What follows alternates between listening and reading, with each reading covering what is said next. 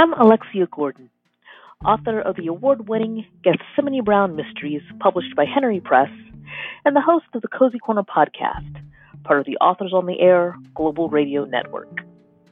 Every other week, I chat with an author who writes novels on the not-so-gritty end of the crime fiction spectrum. If you prefer mystery without hardcore sex and violence, join us in the Cozy Corner. Welcome.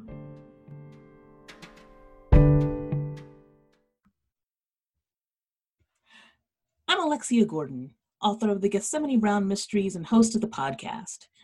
Joining me in the Cozy Corner today is John Gaspard, author of the Eli Marks Mysteries, to chat about the sixth novel in the series, The Zombie Ball. Welcome, John. Good afternoon. Let's start by hearing about your Eli Marks series. Uh, tell us something about Eli and about The Zombie Ball. Sure. Um, there are six books in the series, um, and this is book number six. Uh, Eli Marks is a magician who lives and works in the Twin Cities uh, in Minnesota. He does corporate events and trade shows and that sort of thing, just a working, a workaday magician who uh, on occasion gets put in situations where uh, there are murders that he uh, either solves or helps to solve. Uh, the sixth book is called The Zombie Ball, and it's sort of different in that, although you don't need to read all six books in order, you can jump in anywhere that you want. There is a timeline from the first one through the fifth one, uh, where characters grow and things change. It's all explained in each book, but you don't have to read them in order. However, The Zombie Ball was designed for someone who wants to jump into the series and kind of stay in order, and so it takes place before the first book. It's a flashback book in which Eli uh, recounts uh, uh, an event that took place at a, at a thing called The Zombie Ball and some murders, uh, and it sort of sets up everything that's going to come for the next five books. Okay. And what made you decide to write a book that I guess you could call a prequel? Yeah, um, a couple reasons. One uh, is, is that about six months ago, I, I uh, got the rights back to the series. I've been working with a publisher on the first four books, and um, I got the rights back and was now able to actually market and promote them the way I wanted to, which I'd not been able to really do when you're working with a publisher. They kind of handle all that, or they have very strict guidelines on how those things go. Or they do want you to market and promote, but they don't give you the information you need uh, to see how the, re- the results of your advertising. But now that they're online, I'm able to do that. And I wanted something that I could uh, offer uh, occasionally as a giveaway or as a free book, just to incite people to want to read the rest of the series. And the best way to do that was to do a book that took place before the the timeline. But also, um, there's been a lot of uh, things within the series that I that I wanted to kind of explain, uh, tell you why they happened the way they happened, or how the relationships got the way they got, uh, because we do sort of jump into the very first book, uh, and that that structure allowed me to do back to go back about four or five years and explain why Eli's divorced, why he lives with his uncle who's a world-class magician, um, why he Uh, uh, has the relationship he has with his ex-wife and the relationship he now has with her new husband. And that's all been sort of set in the series, but this gave me a chance to to see what it was like before all that happened. And what inspired you to choose a magician as your protagonist? Well, as it turned out, I had a lot of friends who were magicians. I'm not a magician myself, but um, I know a lot of performers, and within that subset, I know a lot of magicians. And they're very interesting people. They are uh, very good with puzzles. Um, they have a weird way of looking at things. Uh, and as I explored it more deeply, because I knew I wanted to do a series about, a, you know, continuing series with a character, I realized that the the world of magic and the names of the tricks provide great titles for books and also kind of uh, uh, great springboards for each of the mysteries. Uh, the first book is called The Ambitious Card, which is a, a very popular card trick. Uh, the second book is called The Bullet Catch, which is a very famous and sometimes deadly trick um, that is still done today. Penn and Teller do a very good version of it that is quite safe, but other people, I think about thirteen people have died doing it. And then other tricks like the Miser's Dream or the Linking Rings, or the Floating Light Bulb, they all just sound like good titles. Uh, and so it seemed like a, a good character to latch onto. Now, you use the term magician uh, in your books and in this conversation. I've also heard of entertainers who perform sleight of hand being referred to as illusionists. Is there a difference between the two? There really isn't. Um, in in the world of magic, someone who does illusions generally refers to someone who does larger scale magic, uh, something with a big box on stage, or, or something that involves uh, a lot more gear. As a uh, and that person that, that's an illusionist, uh, and a magician can be an illusionist, or a magician can be a close-up artist, or um, a magician in some cases can be a mentalist. So it's just different subsets of it. Okay. Now, The Zombie Ball opens with a vivid depiction of the behind-the-scenes world of a stage show. It talks about the prep work and the rehearsals, the controlled chaos of getting so many moving parts to come together. What kind of research did you do to make that side of the performing that most people don't see come to life? Well, I was in the meetings and events business for about thirty years. And so I've been backstage at all kinds of events, uh, big sales meetings, big product launches, big charity events. Uh, and so I'm pretty well versed in in what it takes to to get a show like that up and running, and the sorts of uh, personalities that can clash during what can be a very stressful time as you're trying to uh, pull off a live show that in many cases doesn't have any any real sort of rehearsal. It's just you move into a hotel ballroom, you set up all your gear. If you're lucky, you can do a quick tech run through to make sure everything's happening, and then all of a sudden the audience is there and you're doing your show.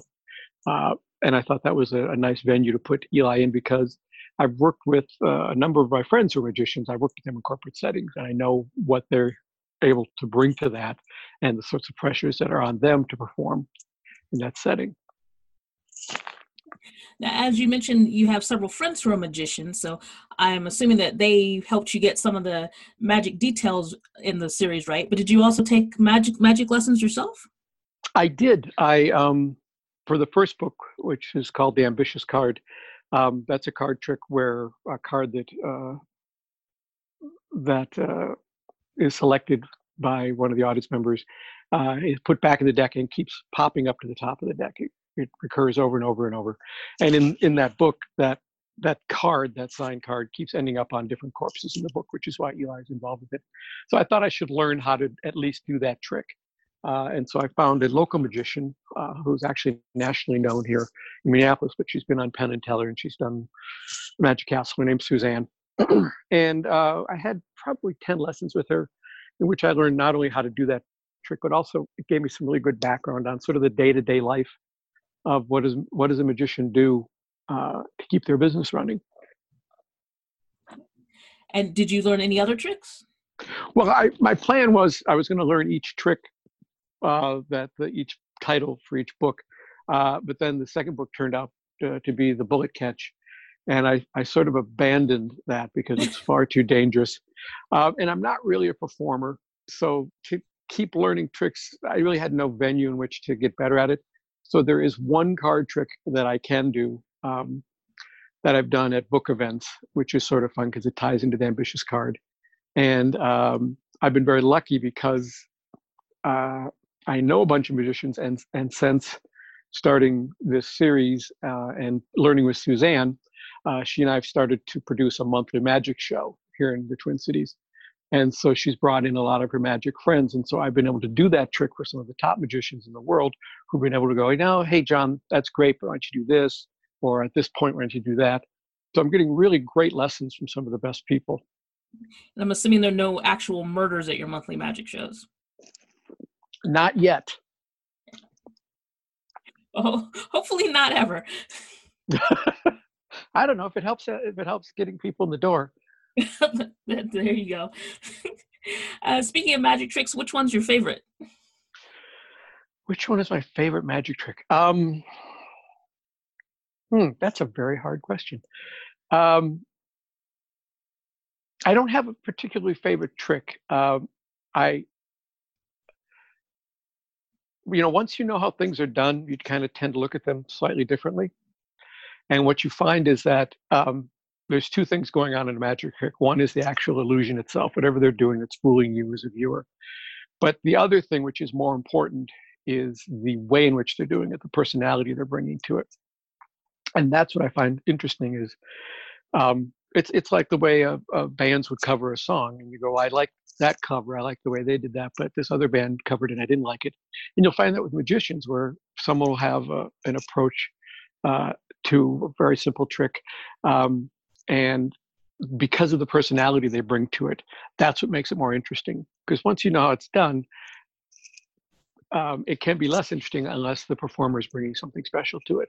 And I've been really lucky in that I've gotten to know um, some of the, you know, they're well-known names in the magic community, like Eugene Berger or Max Maven or John Carney. The average person doesn't know them, but in the magic world, you go, oh, wow, you you hung out with Max Maven? And yeah, I spent a weekend with Max Maven. Um, and that's really fun. That's that's the best part, is is watching people who are really, really good at something, showing um, showing you their performance that is uh, unique and captivating. So I can't really name a particular trick, but I can say I've, I've been able to experience great magic from some of the, the best magicians in the world. Do you have a favorite magician or anyone in particular you'd recommend that people rush out and buy tickets to see in town? Um, well, if if if your listeners live in Los Angeles area, if you can get a ticket to the Magic Castle, you're going to see great magicians there. Uh, if you live in Chicago, there's a place called the uh, Magic Lounge, which just opened up, which is a, a continuing roster of, of great magicians.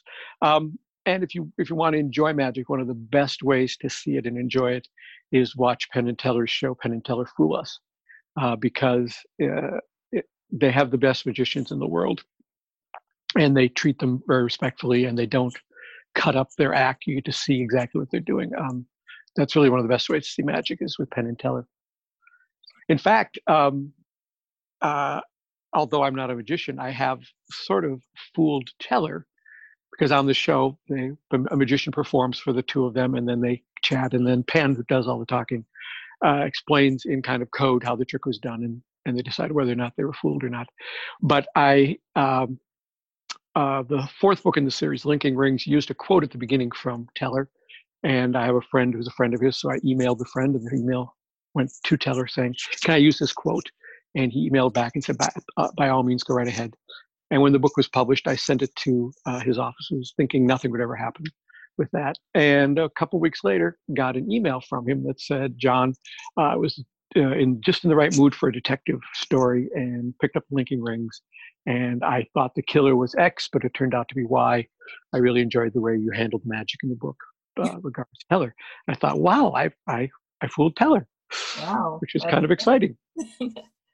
And speaking of uh, mystery fooling a magician, uh, ha- uh, Hallie Efron wrote a guide to writing mysteries where she compared uh, crafting a successful mystery to uh, being a successful magician. Have you seen any parallels between uh, con- doing sleight of hand and convincing the audience that you really did magic uh, and cr- crafting? Yes, it, um, there's um, I th- there's a saying about magicians that they look. That the best magician looks like a duck floating in the water, where you don't see anything happening at all. But if you saw under the water, you'd see that the, the, the feet are flapping like crazy. And the best magic uh, is stuff you never see, and you have no idea that it happened. Uh, and and crafting a mystery is like that, where you you know you have to put in uh, all the clues and all the red herrings, and it does have to tie together. Um, and that that's tricky, because you. You know, you want to show them enough that if they look back on it, they can go, oh, yes, of course, that was the answer. Um, and you also don't want to show too much so they don't jump ahead and, and get ahead of you. And like with magic, it's a it's a very um, subtle balance of how much do you show and how much do you how much do you hide. Um, but I, I did recently just get an email from someone who'd read The Zombie Ball, and uh, they commented on, um, they said, you know, when I got to the end, I was surprised at Uh, who the killer was, and then thought back and went, oh yes, every single clue was there. Uh, I just didn't realize it was a clue at the time. And and that means I pulled off a pretty good magic trick doing it that way. And and what's next for your literary magician, Eli Marks? Um, well, I'm I'm researching the uh, the next book in the series, which will be book number seven, trying to figure out exactly uh, what's happening to Eli there. While I do that, I have a second series I'm working on called the Como Lake Players Mysteries, uh, which I write under the uh, the pen name of Bobbie Raymond. And there's uh, first first book one of that is out, and we're doing the audiobook now. And I'm just finishing up the second book in that, and that takes place in a community theater in Saint Paul, uh, and has nothing to do with magic. It has to do with community theater, which I also have a background in. Uh, but again, uh, putting on a successful show involves not letting the audience see all of the stuff that's going on behind the scenes. Exactly. And there's the same sorts of tension and pressures. And then yeah, you throw a murder in there and all of a sudden it gets pretty interesting. And you've also generously offered uh, my podcast listeners a free short story in either ebook or audio format. Can you tell us uh, what they'll be getting? Yes. Um, it's a short story called The Invisible Assistant. And it is uh, just a, a, sh- a quick case that Eli got involved with, uh, with his ex-wife, who is the, an assistant D A in Minneapolis, and her husband is a homicide detective.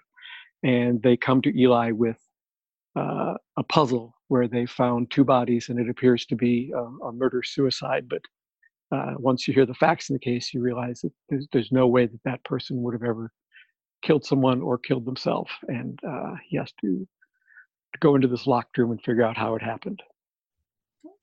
And listeners will be able to find the links to those in the show notes for this episode.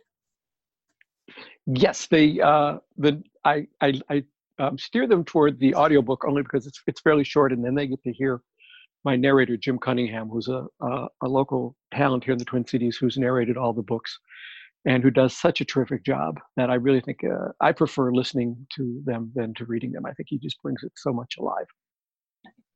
And where can readers find your books? They are available on Amazon dot com in Kindle or paperback or hardcover or audiobook. And where can they find more about you? Uh, they can go to the John Gaspard uh, author page on Facebook, or they can go to Eli Marks Mysteries dot com. That's E L I Mysteries dot com. Uh, Eli Marks Mysteries. Uh, Marks is M A R K S. Uh, or just hang out with the Facebook page. That works too. And if they happen to be in the, uh, you said it's Minneapolis area, where can they yeah. uh, get a ticket to your magic show?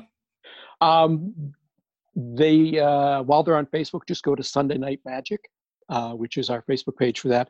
We do between six and nine shows a year. We do them at a, a local theater that is kind enough to give us uh, their stage and their auditorium on the occasional Sunday night. Uh, we haven't laid out this year's schedule yet, but I think there'll be three shows this spring and three shows in the fall.